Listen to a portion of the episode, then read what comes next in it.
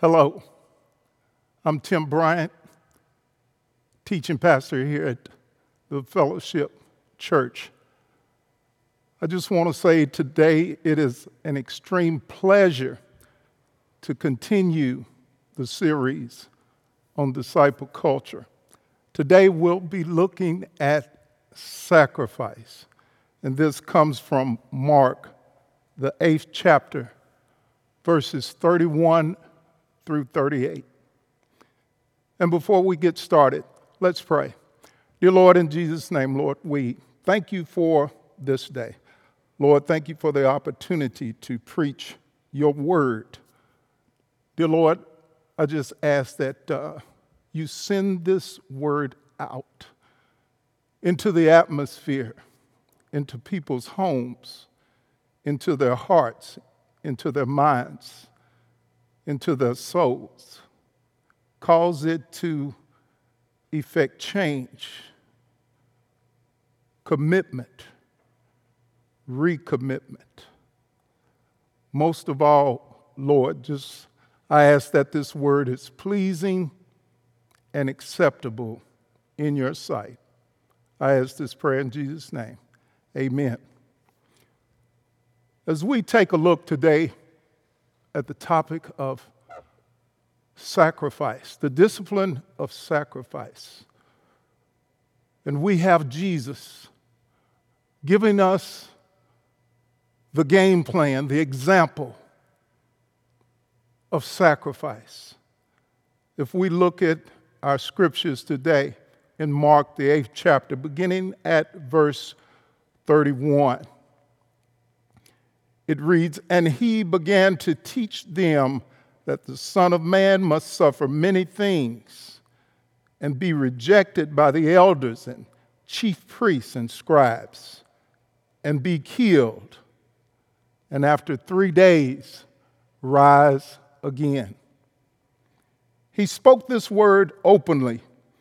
Then Peter took him aside and began to rebuke him. But when he had turned around and looked at his disciples, he rebuked Peter, saying, Get behind me, Satan, for you are not mindful of the things of God, but the things of men. And when he had called the people to himself with his disciples also, he said to them, Whoever desires to come after me, let him deny himself and take up his cross and follow me. For whoever desires to save his life will lose it, but whoever loses his life for my sake and the gospel's will save it.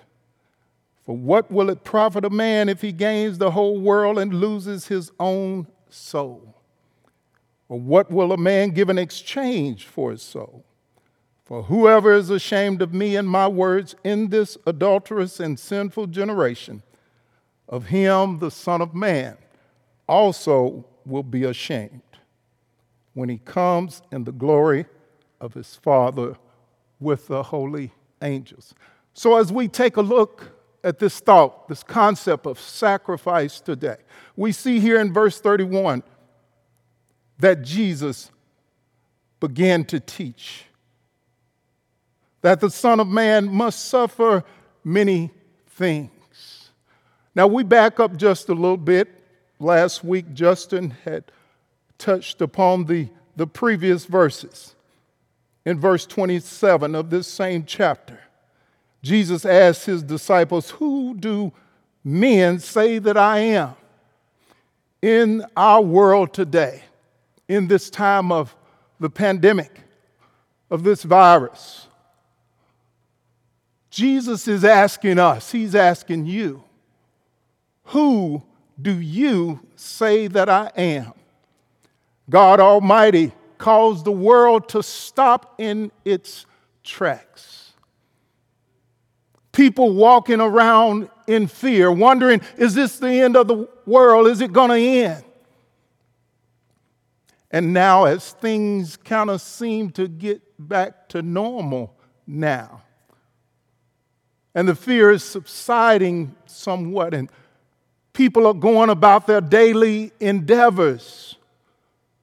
The Lord has impressed upon my heart to ask the question and have us to hear Him asking the question Who do you say that I am?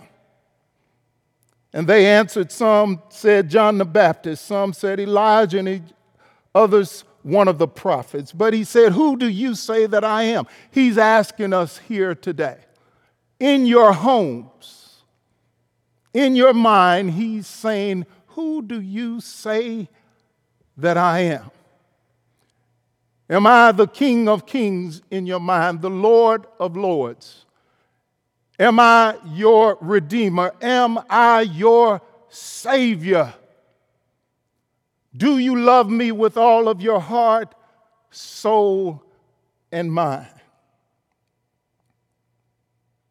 Verse 31 And he began to teach them now.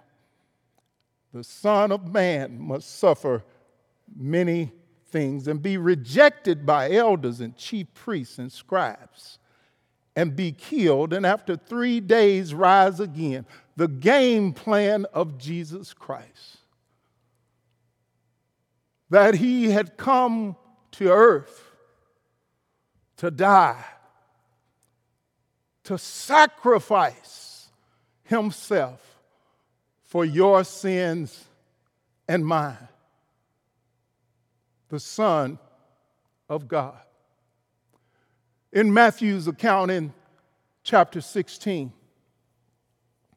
when the question was asked, Who do you say I am? Peter stepped up and, and said, Thou art the Christ, the Son of God. And Jesus said, Blessed are you, Simon Barjona, for flesh and blood have not revealed this to you, but my Father who is in heaven. And upon this rock I will build my church. Upon this confession of faith, the church would be launched. And here today we stand on that confession of faith that Jesus is the Son of God. He's asking you today, who do you say that I am? And after he had gave the game plan there in verse 31, he spoke this word openly. Then Peter took him aside and began to rebuke him. Peter, this same guy who had earlier said that you are the Christ, the Son of God. He now rebuked him, strongly disapproved of what he was doing. But when he had turned around and looked at his disciples, Jesus rebuked Peter. What stood out to me in this verse was the word looked. But when he had turned around and looked at his disciples, can you imagine the look that was on the face of Jesus? After Peter had rebuked him, that he turned his back on Peter and looked at the disciples as if to say, Really? Is this what he is doing to me, rebuking me, Peter?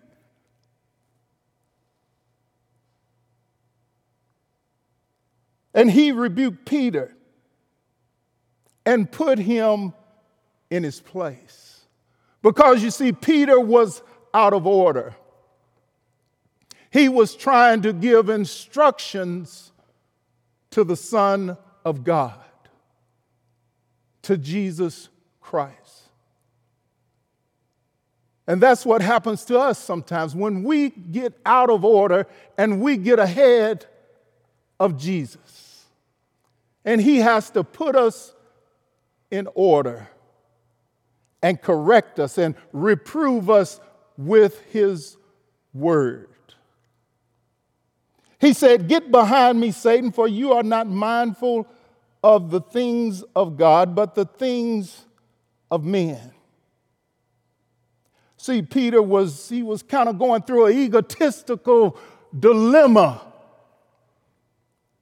And we go through that sometimes when we read the Word of God, we hear the Word of God, but we have our own plan. We have our own way of doing things which we think are better. This egotistical dilemma when we outthink ourselves. Peter was outthinking himself. So we are to always be mindful of the things of God and not the things of men. And you see, Jesus spoke directly to Peter and Satan while he was looking at the disciples. Remember, he turned around from Peter, he turned his back to Peter. And he spoke to Peter and Satan. Satan, at that particular moment, was using Peter as a mouthpiece. I wonder have you ever been used by Satan in word or in deed? And then the Lord calls it to your attention. I know that I have. We have to always be mindful of the things of God, that our minds are constantly stayed on Jesus. Let this mind be in you, which was in Christ Jesus. And we go on to verse 34. And when he had called the people to himself, with his disciples also, he said to them, Whoever desires to come after me, let him deny himself and take up his cross and follow me. For whoever desires to save his life will lose it, but whoever loses his life for my sake and the gospel's will save it.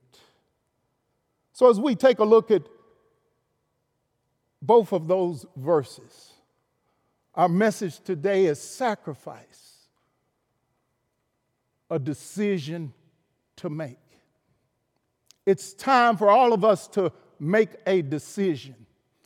For some, it's to recommit our lives to the Lord.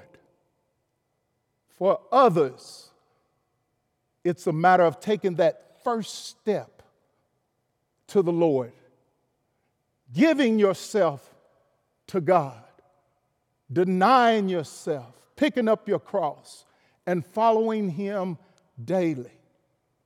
In these times that we are living in, in this pandemic, it's so important that we have a decision to make and for all of us to understand that.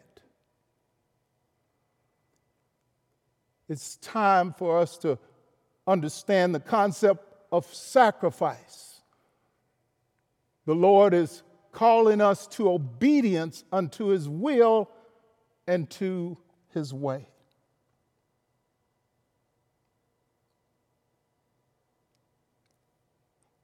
Whoever desires to come after me, the Lord places a desire within us when we, he reveals to us that Jesus is the Son of God, when he reveals that to us from heaven, flesh and blood doesn't, but our God in heaven, when he reveals that to us, when we see the Lord in his majesty, when we see him high and lifted up. Isaiah wrote in Isaiah, the sixth chapter In the year that King Uzziah died, I saw the Lord sitting on a throne, high and lifted up, and the train of his robe filled the temple. When we begin to see the Lord high and lifted up with his train filling the temple, that's when we desire to come after him. When we see the power and dominion of God, of our Lord and Savior Jesus Christ. In the olden times of uh, when there were battles between the kings and the leaders of the land, the one who was defeated, the victor, would cut his train and in many instances w- would sew it to his train. This showed power and honor. No one can compare to the honor and glory of our Lord and Savior Jesus Christ, of the majesty of God, and his train of his robe filled the temple, it says in Isaiah 6. And above it there were the seraphim, and each one had six wings. Two he covered his face, and two he covered his feet, and, and two he flew. And one cried to another and said, Holy, holy, holy is the Lord of hosts. The whole earth is full of his glory. The whole earth is full of, full of the glory of the Lord during this time. Do you see the glory of the Lord as he has stopped life as we know it in this world? From the United States to Russia to China, the Lord has made himself known. In Psalm 46, it says, Be still and know that I am God. We all have a decision to make. In Psalm 46, it goes on to say, I will be exalted in the nations, I'll be exalted in the earth. Let us give honor and glory to our God.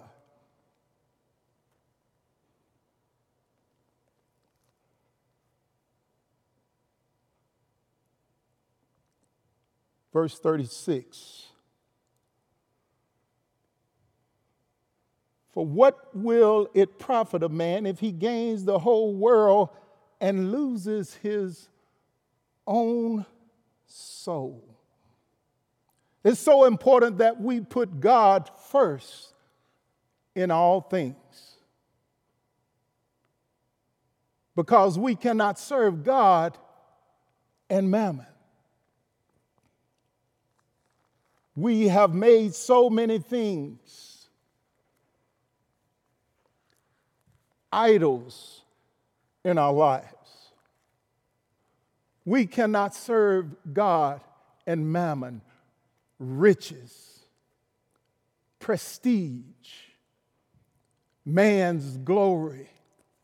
We cannot serve God and mammon. In Matthew, the sixth chapter and 24th verse, Jesus said, No one can serve two masters, for either he will hate the one and love the other, or else he will be loyal to the one and despise the other.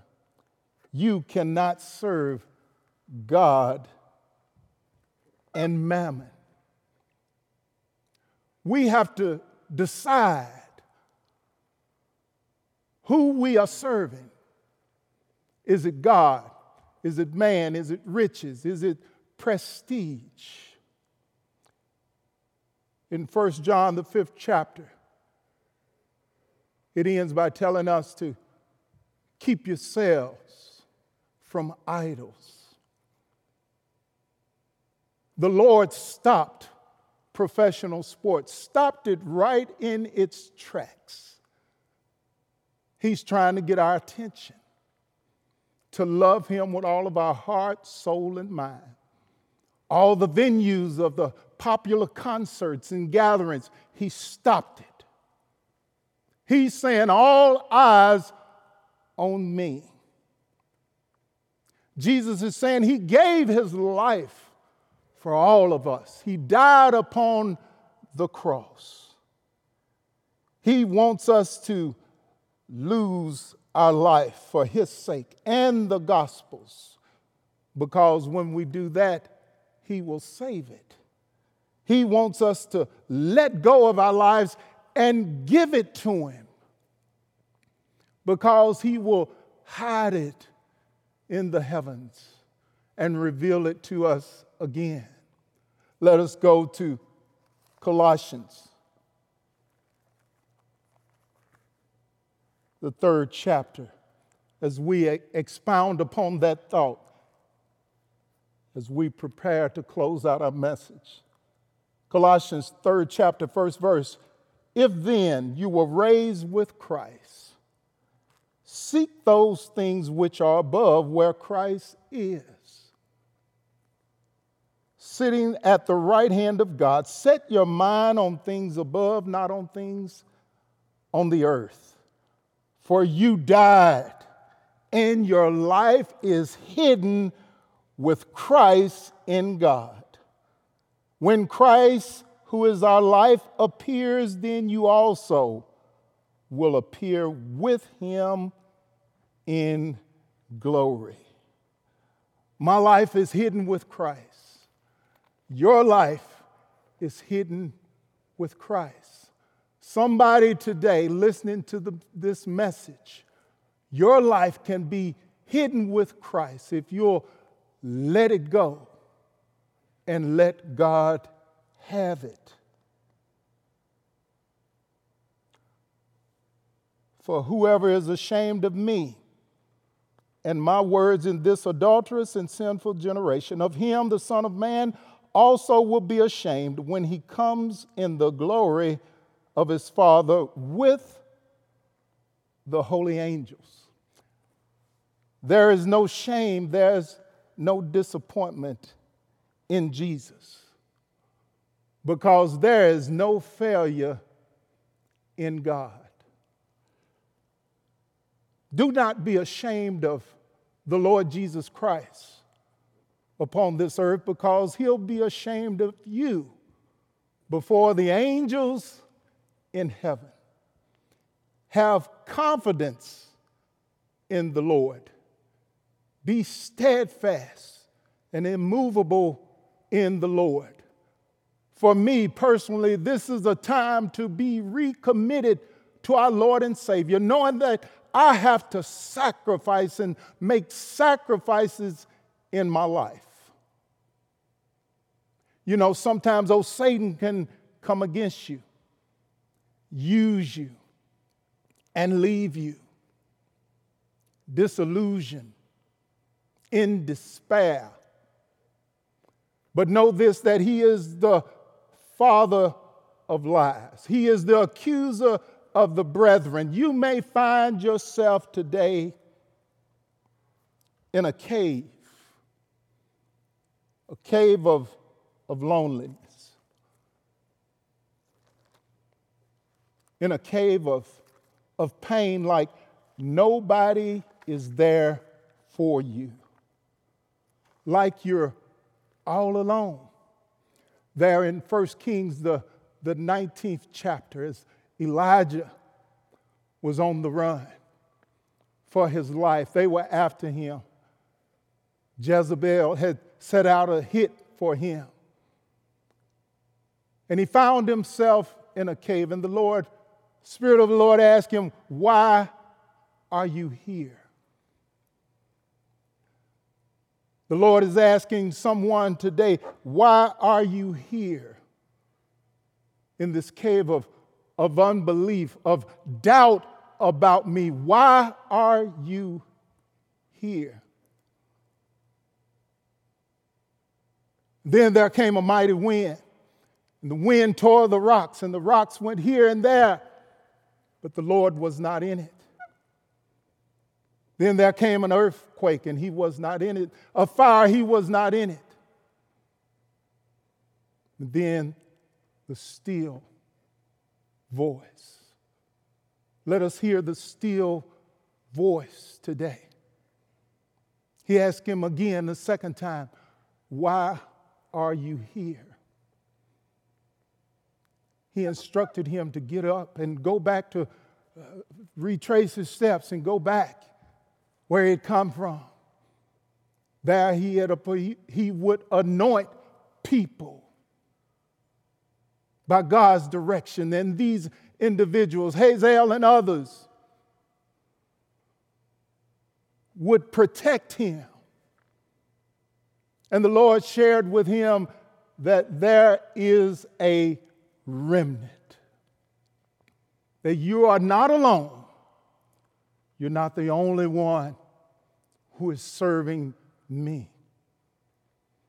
And the Lord Jesus Christ would have all of us to know that you're not alone. I'm not alone. There are other saints, other believers who care about you, who pray for you and with you. But most of all, Jesus wants us to know that He'll never leave us nor forsake us until the end of time. Let us pray. Dear Lord, in the name of Jesus, Lord, thank you for this day. Thank you for this time. Lord, thank you for this word concerning sacrifice. Lord, it is so much more that I could say, so much more that I could preach. But Lord, I pray that this has been pleasing and acceptable in your sight, that it touches someone's heart, that they will give themselves fully and unconditionally to you. That it will touch someone's heart, that they will recommit themselves fully and unconditionally to you. I ask this prayer in Jesus' name. Amen.